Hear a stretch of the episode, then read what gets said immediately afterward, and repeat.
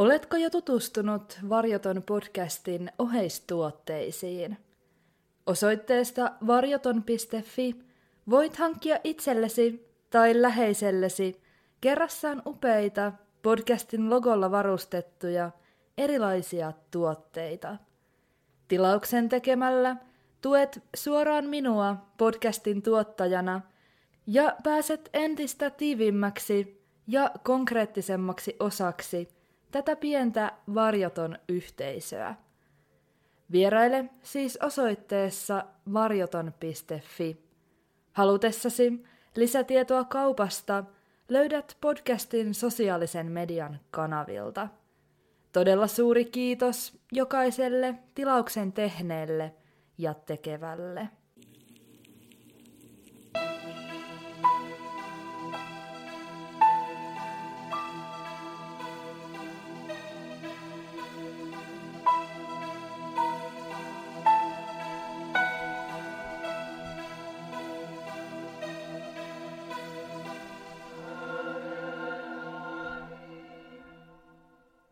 Oikein lämpimästi tervetuloa Varjoton podcastin uuden jakson pariin.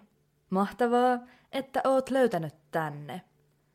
Varjoton on podcast, joka käsittelee tosi elämän rikostapauksia sekä erilaisia mysteerejä läheltä ja kaukaa.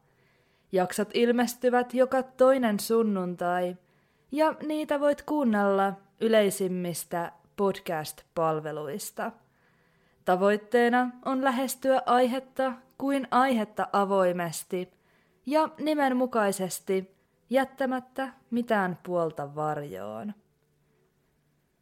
Tähän väliin pieni informaatio tulevasta. Kuten joku on saattanut jo huomata, alkaa Varjoton podcastin kolmannen kauden loppu lähestyä huimaa vauhtia, kun nyt käsillä on jo kauden toisiksi viimeinen jakso. Kahden viikon päästä, sunnuntaina 29. lokakuuta, julkaistaan kolmannen kauden viimeinen jakso, minkä jälkeen podcast jää tuttuun tapaan tauolle. Tarkemmat tiedot tauon pituudesta ilmoitan seuraavassa jaksossa, minkä lisäksi laitan ne näkyville podcastin sosiaalisen median alustoille. Nyt kuitenkin tämän kertaisen tapauksen äärelle. Tällä kertaa käsittelyssä on erittäin mystinen kokonaisuus. Pieni kylä, kaksi katoamistapausta. Pohdinta siitä, mihin asti tapahtumia voi selittää pelkällä sattumalla. Tämän kertaisessa jaksossa tutustumme Tom Youngin sekä Keith Reinhardin tarinoihin. Tarinoihin, jotka lähtevät liikkeelle kaukaa toisistaan, mutta päättyvät hyvin eriskummallisella tavalla samaan pisteeseen. Ennen jakson kuuntelua pyydän tarkastamaan jakson kuvauksesta löytyvät sisältövaroitukset.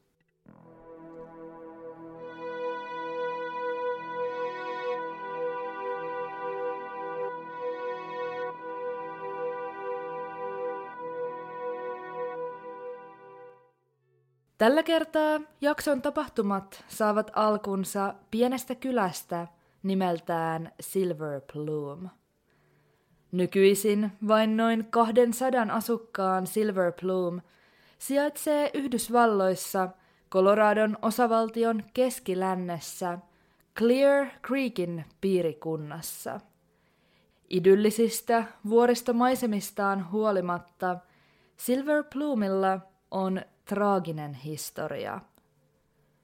Kylän kirjaimelliset kultavuodet sijoittuvat kauas menneisyyteen, samoille vuosikymmenille Yhdysvaltain lukuisten kultakuumeiden kanssa. Tuolloin 1800-luvun loppupuolella muun muassa Coloradon alueelle saapui tuhansia onnen etsijöitä toiveissaan löytää malmisuonien tarjoamia rikkauksia Kalliovuorilta. Silver Plume kasvattikin mainettaan, ja se tunnettiin alun perin parin tuhannen asukkaan hopeakaivoskaupunkina. Vuosien saatossa kylää kuitenkin koettelivat niin tulipalot kuin massiiviset lumivyörytkin, ja hiljalleen suurin osa ihmisistä poistui alueelta. Tom Young oli 1980-luvun lopulla yksi Silver Plumin vähäisistä asukkaista. Mies oli alueella verrattain tunnettu sen lisäksi, että kyseessä oli tosiaankin hyvin pieni kyläyhteisö, omisti Tom paikallisen pienen kirjakaupan. Tomista itsestään tai hänen henkilöhistoriastaan ei tiedetä paljoakaan. Joissakin yhteyksissä häntä on kuvailtu verrattain eristäytyneeksi, vaikkakin hänellä oli Silver Plumissa muutamia ystäviä, joiden keskuudessa mies oli tiettävästi pidetty. Tom vietti paljon aikaa rakkaan koiransa Gasin kanssa, ja lemmikin onkin kerrottu olleen miehen paras ja tärkein ystävä. Syyskuun seitsemäntenä päivänä vuonna 1987 Tom sulki kirjakauppansa ja poistui rakennuksesta yhdessä koiransa Gasin kanssa. Hän lukitsi kaupan oven takanaan ja kertoi ystävilleen lähtevänsä matkalle Eurooppaan. Vaikka matkalle lähtö tuntui tulevan aivan yllättäen, ei kukaan kyseenalaistanut miehen kertomusta. Kului kokonaiset kolme viikkoa ennen kuin Tomin täydellinen katoaminen alkoi kummastuttaa. Tällöin pikkuhiljaa miehen ystävät ja muut kylän asukkaat alkoivat ihmetellä tämän kaikille tutun kirjakauppiaan olinpaikkaa. Osa arveli miehen todella matkustaneen Eurooppaan ja päättäneen syystä tai toisesta jäädä sinne, kun taas osa uskoi Tomin kaivanneen niin sanotusti isompia ympyröitä ja muuttaneen suurempaan kaupunkiin.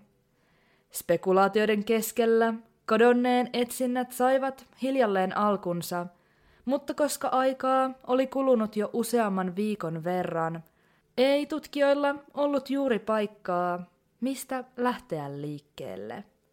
Mitään merkittävää ei löytynyt, ja niin surulliselta kuin se kuulostaakin, pöly laskeutui nopeasti, etsinnät lakkautettiin tuloksettomina ja Tomin kirjakauppa myytiin uudelle omistajalle. Tapaus puhututti kyläläisiä, mutta kaiken aikaa vähemmän ja vähemmän. Tässä vaiheessa keskitetään huomiomme toiseen mieheen nimeltään Keith Reinhard. Keith Reinhard syntyi 10. syyskuuta vuonna 1938.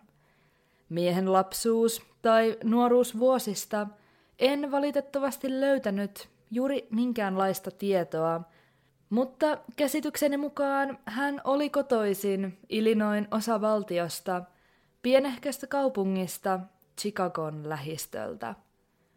Aikuisiässään mies työskenteli toimittajana. 1980-luvun loppupuolella Keith oli kartuttanut kokemusta uutisalalla jo peräti 22 vuoden verran. Tuolloin hän työskenteli chicagolaisen sanomalehden Daily Heraldin urheilutoimittajana. Tom Youngin katoamisen aikoihin lähes 1700 kilometrin päässä Coloradon Silver Plumista 50 ikävuotta lähestyvä Keith Reinhard kävi läpi, voisi kai sanoa, jonkin asteista keski-iän kriisiä. Hän pohti paljon siihen astista elämäänsä ja tekemiään valintoja. Keithin asiat olivat päällisin puolin hyvin – Mies oli ollut kolme vuotta naimisissa uuden vaimonsa kanssa.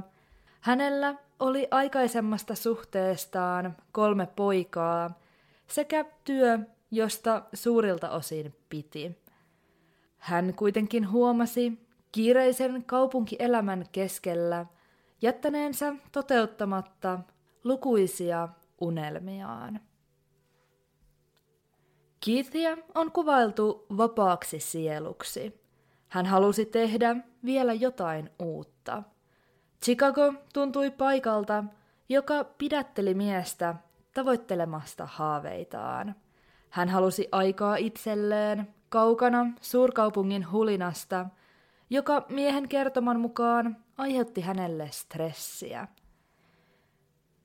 Keith avautui mietteistään vanhalle ystävälleen Ted Parkerille.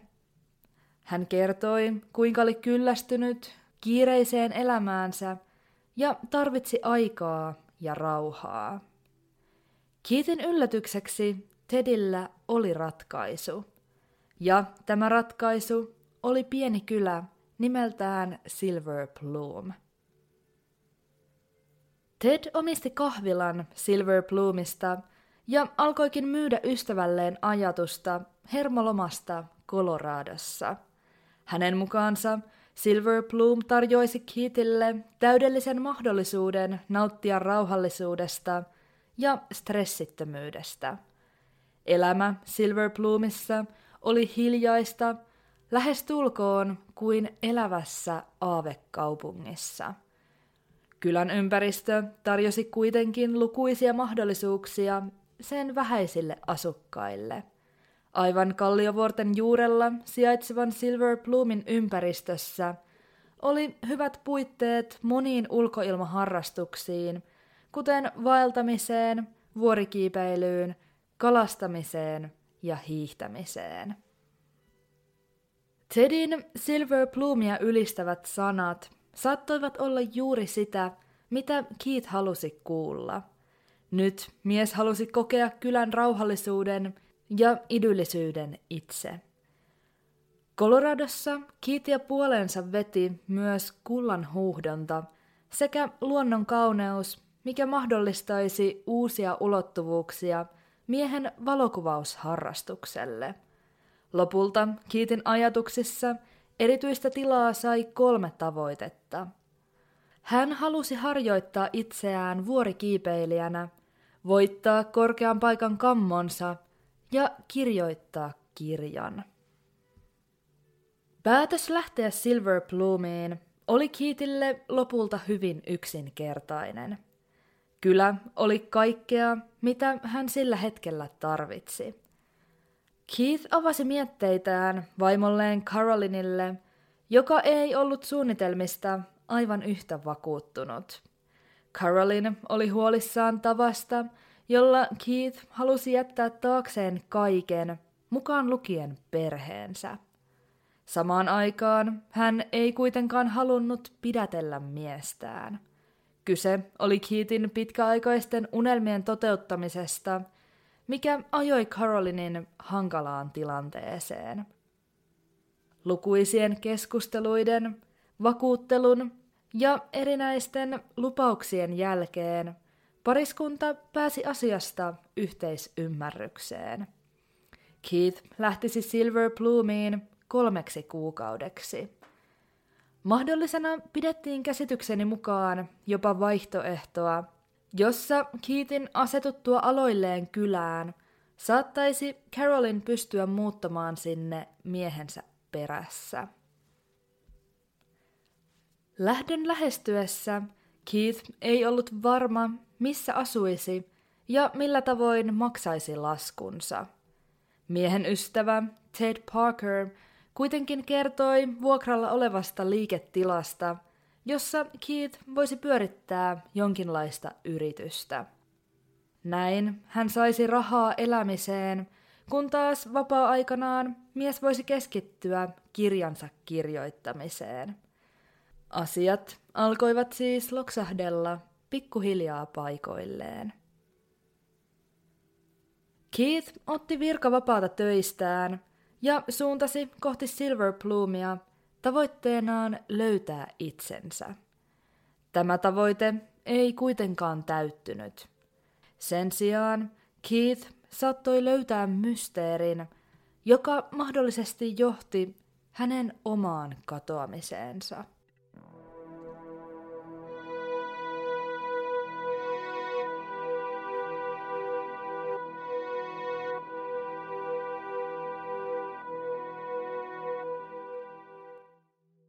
Keith saapui Silver Plumiin vuoden 1988 kesällä. Perillä miehen odotukset osoittautuivat todeksi. Kylä oli pieni ja hiljainen, juuri sellainen, millaiseksi Ted Parker oli sen kuvaillutkin. Sen sijaan elämä Silver Plumissa ei lähtenyt käyntiin aivan Keithin odottamalla tavalla. Kirjan kirjoitusprosessi ei edennyt. Inspiraatio loisti poissa olollaan. Keith oli vuokrannut käyttöönsä ystävänsä Tedin mainitseman ja käsitykseni mukaan itse asiassa myös omistaman liiketilan ja perustanut siihen antiikkikaupan. Yrityksen pyörittäminen vei hyvin suuren osan miehen ajasta ja monen muun kylässä toimineen yrityksen tavoin sen tuotto jäi erittäin pieneksi. Elämän suunta muuttui, kun Keith kuuli, että hänen vuokraamansa liiketila oli aikaisemmin toiminut kirjakauppana. Kirjakauppana, jonka omistaja Tom Young oli mystisesti kadonnut vain joitakin kuukausia aikaisemmin. Toimittajana uraa uurtaneen Keithin mielenkiinto heräsi välittömästi. Kertoman mukaan tässä vaiheessa Keith alkoi tutkia Tom Youngin katoamistapausta hyvin intensiivisesti ja tuli siitä peräti pakkomielteiseksi. Äkkiä kaikki tuntui pyörivän Tomin katoamisen ympärillä. Keithin kiinnostus Tom Youngin katoamistapausta koskien kehittyi aina siihen pisteeseen saakka, että hän päätti yhdistää kaksi asiaa. Tomin katoamisen tutkinnan sekä pitkäaikaisen unelmansa kirjan kirjoittamisesta. Keith aloitti haastattelemalla paikallisia ihmisiä, kyselemällä millainen Tom oli luonteeltaan, millaista elämää hän oli Silver Plumissa viettänyt ja minne hänen uskottiin kadonneen. Keith kaiveli tietoja Tomin elämästä kaikista mahdollisista paikoista, kirjoitti muistiinpanoja ja pyrki liittämään mysteerin palaset toisiinsa. Samalla hän työsti kirjaansa, joka rakentui hyvin pitkälti Tomin katoamistapauksen ympärille. Keith loi kirjaansa kuvitteellisen päähahmon nimeltään Guy Gibson, joka oli kertoman mukaan sekoitus Tomia ja Keithia itseään. Keith työsti kirjaansa tiiviisti. Hän oli viimein löytänyt jotakin sellaista, minkä perässä oli alun perin Chicagosta lähtenytkin. Pitkästä aikaa hän tunsi todellista paloa jotakin kohtaan. Omien tutkimustensa lomassa mies haastatteli piirikunnan poliiseja, joista ei tosin ollut juurikaan apua tapahtumien kulun hahmottamisessa. Kuten sanottu, Tomin katoamisen tutkinta oli hiipunut hyvin pikaisesti, kun minkäänlaisia johtolankoja ei ollut tullut esiin. Poliisit osasivat sanoa vain, että Tom oli kadonnut. Mihin hän oli mennyt ja miksi olivat kysymyksiä täysin vailla vastausta. 31. heinäkuuta 1988, kymmenen kuukautta Tomin katoamisen jälkeen, vuorilta läheltä Silver Plumia tehtiin karmiva löytö. Kaksi metsästäjää havaitsivat maastossa ihmisen sekä koiran ruumiit. Tutkimukset paljastivat sen, minkä moni osasi arvata. Jäänteet kuuluivat Tom Youngille sekä hänen koiralleen Gasille.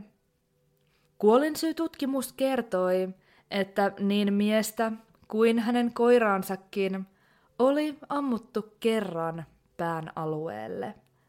Niin ikään ruumiiden tarkempi tutkiminen osoitti, jäänteiden olleen luonnossa jo lähes tulkoon vuoden ajan. Tämä puolestaan tarkoitti sitä, ettei Tom ollut koskaan toteuttanut matkaa Eurooppaan. Hän oli päätynyt vuorille heti katoamisensa jälkeen. Ruumiiden läheisyydestä maastosta löytyi revolveri, jonka kyettiin osoittaa kuuluneeksi Tomille. Mies oli itse asiassa ostanut aseen vain neljä päivää ennen katoamistaan. Muun muassa tähän yksityiskohtaan vedoten hyvin nopeasti Tomin kuolema todettiin itsemurhaksi. Tämä aiheutti ristiriitaista keskustelua, sillä Tomin ruumiin löytymisen jälkeen tapauksen tutkinta oli todella niukkaa. Koskaan ei kyetty varmaksi osoittamaan, olivatko ammutut luodit edes peräisin Tomin omistamasta aseesta. Moni pohti myös, olisiko joku saattanut viedä aseen Tomin hallusta ja painaa liipaisinta. Tätä teoriaa perusteltiin sillä, että myös miehen koiraa oli ammuttu. Moni Tomin tuntenut tiesi, kuinka paljon mies rakasti koiraansa, ja vaikuttikin epätodennäköiselle, että hän olisi halunnut vahingoittaa lemmikkiään. Mikäli Tom olisi päättänyt viedä hengen itseltään, olisi hän ainakin teoriassa voinut jättää koiransa taakseen. Toisaalta Tom Youngin tapaukseen liittyy yksityiskohtia, joita tarkastelemalla teoria itsemurhasta saa vahvistusta. Hän osti aseen vain päiviä ennen katoamistaan. Tämä samainen ase löydettiin hänen ruumiinsa lähettyviltä. Sekä Tom että hänen koiransa olivat menehtyneet yhteen luotiin. Mikäli tapaukseen liittyisi joku ulkopuolinen, olisiko hän onnistunut ampumaan sekä miestä että koiraa siten, että yksi laukaus kumpaakin kohden olisi riittänyt? Eikö ulkopuolinen todella olisi varmistanut, ettei teko jäisi puolitiehen? Vai olisiko tilanteessa ollut ulkopuolinen voinut toimia niin järjestelmällisesti, että olisi kyennyt vain yhden laukauksen ampumalla lavastamaan tilanteen itsemurhaksi? Tomin jäänteet löydettiin istuma-asennosta puunrunkoa vasten. Olisiko ulkopuolinen tekijä laittanut miehen tällaiseen asentoon? Ehkä tilanteessa, jossa Tom olisi ollut sidottuna ja miestä pidelleet köydet olisi sitten poistettu myöhemmin. Mutta toisaalta mies kertoi Silver Plumissa lähtevänsä Eurooppaan. Hän oli ostanut aseen ja hänet löydettiin ammuttuna vuorilta. Jos asia ajattelee hiemankaan mustavalkoisesti, vaikuttaa teoria itsemurhasta kieltämättä varteen otettavalle mahdollisuudelle. Tarina ei kuitenkaan päättynyt, vaikka Tomin surullinen kohtalo olikin nyt selvillä. Keithin mielenkiinto tapausta kohtaan kasvoi entisestään.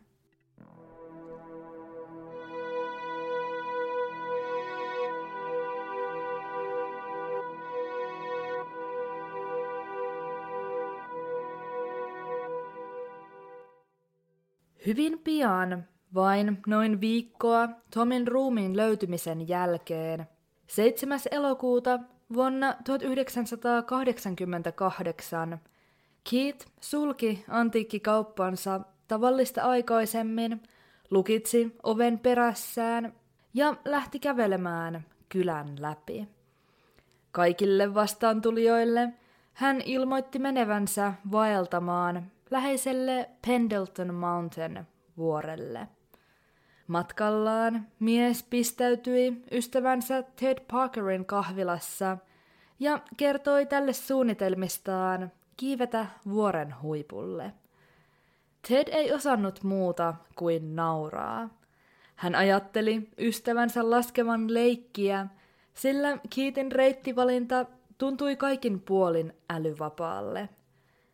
Pendleton Mountain oli miltei 3,8 kilometriä korkea. Matka huipulle ja takaisin erittäin haastavassa maastossa veisi noin kuusi tuntia. Ilta alkoi jo häämöttää, eikä menisi kauankaan ennen kuin pimeys laskeutuisi. Ja jos vuoristossa oli haastavaa liikkua valoisan aikaan, oli se miltei mahdotonta pimeässä. Reitti oli Kitille tuttu, mutta ei välttämättä kovinkaan hyvässä mielessä. Mies oli yrittänyt valloittaa vuoren huippua muutamia kertoja aikaisemmin, mutta jokaisella kerralla hän oli joutunut jättämään matkansa kesken. Kerta toisensa jälkeen Keith oli alkanut kärsiä runsaasta pyörrytyksestä, mikä johtui mitä todennäköisimmin hänen pahasta korkean paikan kammostaan. Koskaan aikaisemmin mies ei ollut käynyt vuorella yksin. Tedin mukaan Kiitillä ei ollut mukanaan asianmukaisia varusteita, ei reppua tai vaellusvaatteita. Hän oli pukeutunut sinisiin farkkuihin, punamustaan flanellipaitaan ja vanhoihin kuluneisiin tennareihin. Tästä huolimatta Keith vitsaili, että mikäli hän ei palaisi iltakymmeneen mennessä, tulisi Tedin lähettää etsintäpartio hänen peräänsä. Sen sanottuaan Keith kääntyi kannoillaan ja poistui hyvän tuulisesti naurahdellen ystävänsä kahvilasta. Vielä kello 16.30 Keith havaittiin kävelemässä määrätietoisesti kohti Pendleton Mountainia. Kello 17.05 hän vieraili eräässä kylän laidalla sijainneessa kaupassa ostamassa juotavaa. Tämän jälkeen tunnit kuluivat ja ilta pimeni. Yö laskeutui Silver Bloomiin, mutta Keithistä ei näkynyt jälkeäkään. Samoin koitti seuraava aamu, ei merkkiäkään Keithistä. Päivällä Ted Parker meni käymään miehen antiikkikaupalla. Hän katseli ympärilleen, mutta mikään ei viitannut siihen, että Keith olisi viettänyt yötä kotonaan. Mies oli kadonnut jälkiä jättämättä. Clear Creekin piirikunnan poliisi vastaanotti ilmoituksen kadonneesta henkilöstä. Ymmärrettävästi uutiset olivat hämmentäviä. Vain viikkoa aikaisemmin vuorilta oli löydetty kymmenen kuukautta kadoksissa olleen Tom Youngin jäänteet, ja nyt samaa pikkukylää järisytti jälleen uusi katoamistapaus. Kiitin etsinnät saatiin käyntiin nopeasti. Miestä etsittiin helikoptereiden, koirien ja lukuisien vapaaehtoisien voimin. Etsintöihin osaa otti myös Coloradon alueella toimiva vapaaehtoisista koostuva pelastuspartio Alpine Rescue Team.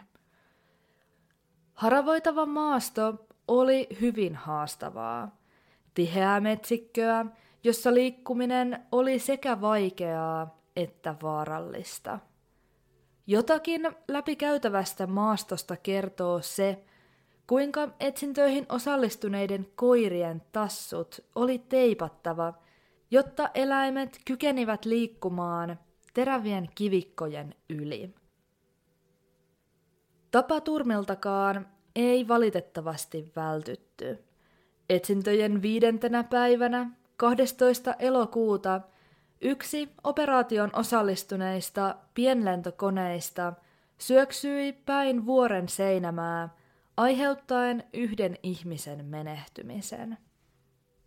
Lentokoneonnettomuuden myötä etsinnät päätettiin lopettaa noin viikon kuluttua Keithin katoamisesta. Tämän jälkeen tapauksen tutkinta jatkui toisenlaisin menetelmin. Mutta koska Keith oli lähtenyt Silver Bloomista kirjaimellisesti omin jaloin, ei tutkijoilla ollut paljoakaan tarttumapintaa. Hämmennys tapahtumaketjun ympärillä kasvoi entisestään, kun miehen asunto tutkittiin. Tutkijat löysivät Kiitin tietokoneen vierestä kasoittain tietoa Tom Youngin katoamistapausta koskien. Niin ikään Kiitin pöydällä oli hahmotelmia romaanista, jota hän parhaillaan työsti. Keith oli silmin nähden pakkomielteinen samasta rakennuksesta kadonneen Tomin tarinaa kohtaan. Ja nyt historia näytti toistavan itseään. Keith oli Tomin tavoin kadonnut. Useiden silminnäkijöiden mukaan Keith oli katoamistaan edeltäneenä iltana juhlissa, joissa vietti runsaasti aikaa tuntemattomaksi jääneen naishenkilön kanssa. Naisen uskottiin olevan kotoisin noin 75 kilometrin päässä sijaitsevasta Denverin kaupungista, ja hän oli mahdollisesti nimeltään Greta tai Gretchen. Käsitykseni mukaan naista ei koskaan tavoitettu, mutta hänen osallisuuttaan Keithin katoamiseen ei pidetä todennäköisenä. Keithin läheiset tekivät kaikkensa miehen löytämiseksi. He levittivät sanaa Keithin katoamisesta, jakoivat lentolehtisiä, esiintyivät maanlaajuisissa televisiolähetyksissä ja ottivat yhteyttä jopa medioihin. Sinnikkäästä yrittämisestä huolimatta vihjeitä tai johtolankoja, jotka olisivat vieneet heitä yhtään lähemmäksi Keithia ja hänen kohtalonsa ratkeamista, ei ilmennyt. Nyt 35 vuotta on kulunut, eikä Keithistä ole havaittu pienintäkään jälkeä.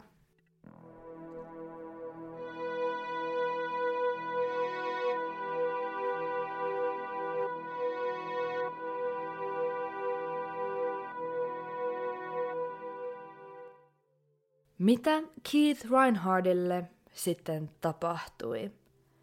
Toki, mikäli uskoo sattumiin, on olemassa täysin luonnollinen vaihtoehto.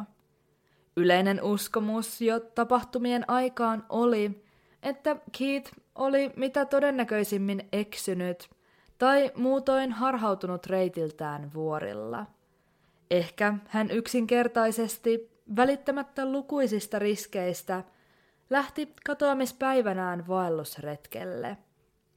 Reitillä jokin meni pieleen, eikä hänen ruumistaan vain ole koskaan löydetty. Teoria on monilta osin järkeen käyvä, sillä Keith suuntasi alueelle ilta-aikaan, ja pimeyden voisi olettaa vaikeuttaneen suunnistamista jo muutoinkin hankalakulkuisessa maastossa. Eksyminen putoaminen jyrkänteeltä tai esimerkiksi villieläimen kohtaaminen saattoivat selittää miehen kohtaloa.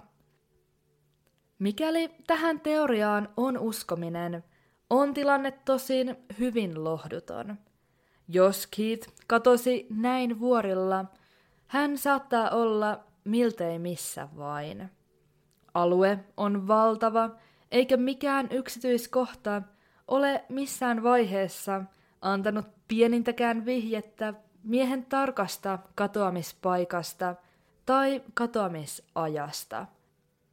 Erään etsintöihin osallistuneen sanoja lainaten, Kiitin etsiminen oli kuin olisi etsinyt neulaa heinäsuovasta. Moni on pohtinut, miksi Kiit ylipäänsä suuntasi vuorille – Oliko kyse todella vain halusta päästä vuoren huipulle, vai liittyykö asiaan myös jotakin muuta? Miksi Keith ei valmistautunut retkeen paremmin, esimerkiksi asianmukaisilla varusteilla, tai valitsemalla parempaa ja turvallisempaa ajankohtaa. Tähän liittyen onkin pohdittu mahdollista yhteyttä Tom Youngin tapaukseen. Olisiko Keith ollut niin pakkomielteinen Tomin katoamisesta, että olisi halunnut laittaa itsensä niin sanotusti Tomin saappaisiin? Kulkea täysin samaa polkua ja näin pyrkiä selvittämään, mitä miehelle todella tapahtui. Ainakin lukuisat yksityiskohdat täsmäävät. Molemmat miehet sulkivat omat kauppansa, lähtivät liikkeelle samalta rakennukselta suunnilleen samoihin aikoihin ja suuntasivat Pendleton Mountainille. Ehkä Keith ajatteli, että vain kokemalla, millaista olisi kadota Tomin tapaan, olisi hänen helpompaa kirjoittaa siitä. Ja ehkä hän todella katosi katoamisen kokemusta etsiessään. Osa toisaalta uskoo, että Keith käytti tilaisuuden hyväkseen ja aloitti uuden elämän jossakin aivan muualla. Ehkä hän inspiroitui Tomin tarinasta, jonka syvyyksiin oli tiettävästi uppoutunut jopa pakkomielteeseen saakka. Ehkä hän katosi Tomin tapaan ja jätti yksinkertaisesti kaiken taakseen. Kuten sanottu, Keith oli kärsinyt jonkinlaisesta keski-iän kriisistä, mikä voisi osaltaan tukea teoriaa. Hän ei ollut täysin tyytyväinen vanhaan elämäänsä, eikä myöskään elämä Silver Plumissa täyttänyt kaikkia miehen odotuksia. Mutta olisiko Keith todella jättänyt lopullisesti taakseen aivan kaiken, mukaan lukien perheensä, joka oli miehelle hyvin tärkeä. Kiitin läheiset ovat alusta saakka olleet vahvasti sitä mieltä, ettei tällainen olisi ollut miehelle millään tavoin luonteen omaista. Hän ei olisi lähtenyt sanomatta kenellekään mitään. Osa uskoo tähdenneen itsemurhaan jo Chicagosta lähtiessään. Ehkä hän koki tehneensä vääriä valintoja elämässään, eikä nähnyt enää mitään muuta ulospääsyä.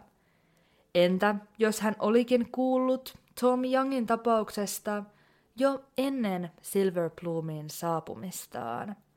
Saattoiko Tomin kohtalo kiehtoa Keithia niin paljon, että mies olisi halunnut ikään kuin toistaa tarinan omalla kohdallaan, kadota samalla tavoin ja päättää elämänsä vuorilla.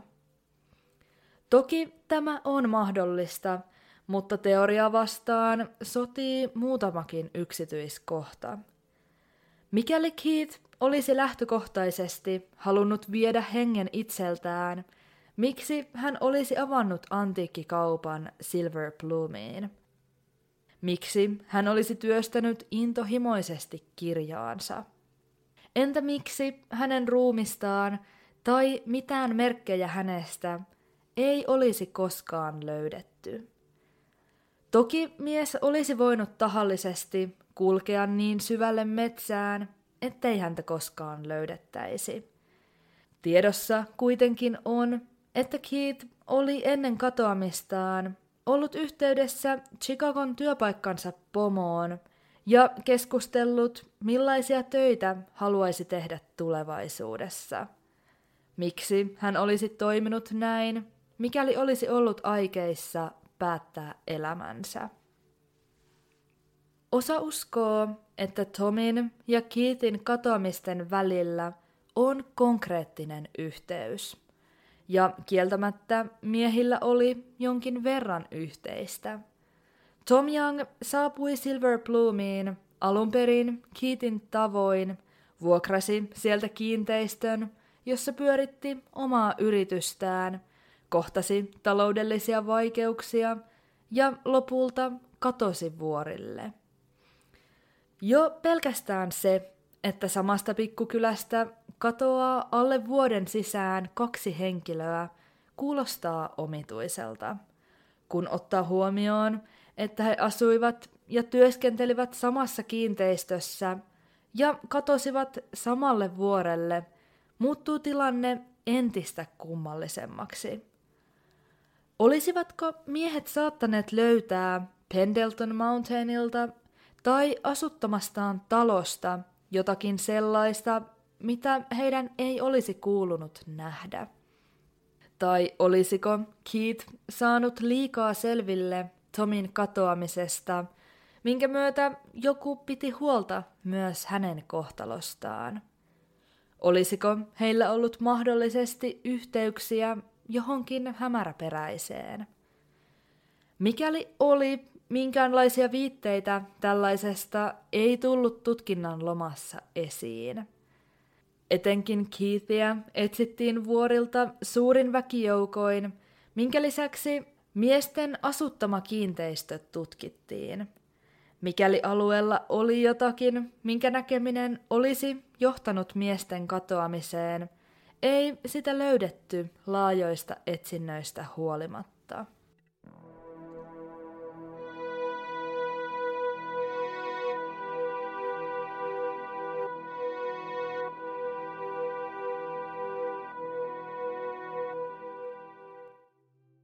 Keithin löytyminen elossa vaikuttaa tässä vaiheessa jo miltei toivottomalta. Mies olisi tänä päivänä jo yli 85-vuotias. Yhtä lailla toivottomalle vaikuttaa tapauksen täysi selviäminen. Katoamistapauksissa ratkaisun pahin vihollinen on nimittäin aika. Kunnian osoituksena isänsä muistolle Keithin pojat veivät Pendleton Mountainille kyltin, jossa lukee miehen mitä ilmeisimmin Silver Plumissa kirjoittama runo. Oh God, I want to wander, I want to wander till I die, with the mountains as my living room, my only roof is a sky. Tapahtumat huomioon ottaen, nämä kauniit sanat saavat hyvin kylmäävän sävyn. Viimeisen kerran, kun Silver Plumissa kahvilaa pitänyt Ted Parker puhui ystävälleen Keith Reinhardille, vitsaili mies siitä, kuinka hänen peräänsä tulisi lähettää etsintäpartio, mikäli hän ei palaisi ajallaan. Osa uskoo, että Keith istutti tuolloin siemeniä katoamiselleen. Aavistiko mies, että hänen kohtalonsa kulkisi käsi kädessä Tom Youngin kanssa? Oliko kyseessä surullisten sattumusten sarja vai liittyykö kokonaisuuteen jotakin syvempää? Varmaa on vain, että Keith saapui Silver Bloomiin etsimään itseään, mutta hän katosi jäljettömiin. Ehkä etsiessään vastauksia ja ehkä kulkiessaan Tomin jalanjäljissä. Ja voihan olla, että hän löysikin jotain, jotain joko itsestään tai tutkimastaan tapauksesta, ennen kuin kaikki kääntyi päälaelleen. Kuten aina, tässäkin totean, mikään ei ole mahdotonta. Tämän kerran jakso alkaa lähestyä loppuaan. Kiitos todella paljon, kun kuuntelit. Palautetta, toiveita tai muita jaksosta heränneitä ajatuksia voit jakaa podcastin sosiaalisen median kanavilla tai sähköpostilla, jotka kaikki löydät jakson kuvauksesta. Kuulisin suurella mielenkiinnolla juuri sinun mielipiteitäsi tätä tapausta koskien. Ensi kerralla tarkastelussa on taas jokin toinen aihe, jota käsittelen avoimesti, jättämättä mitään puolta varjoon.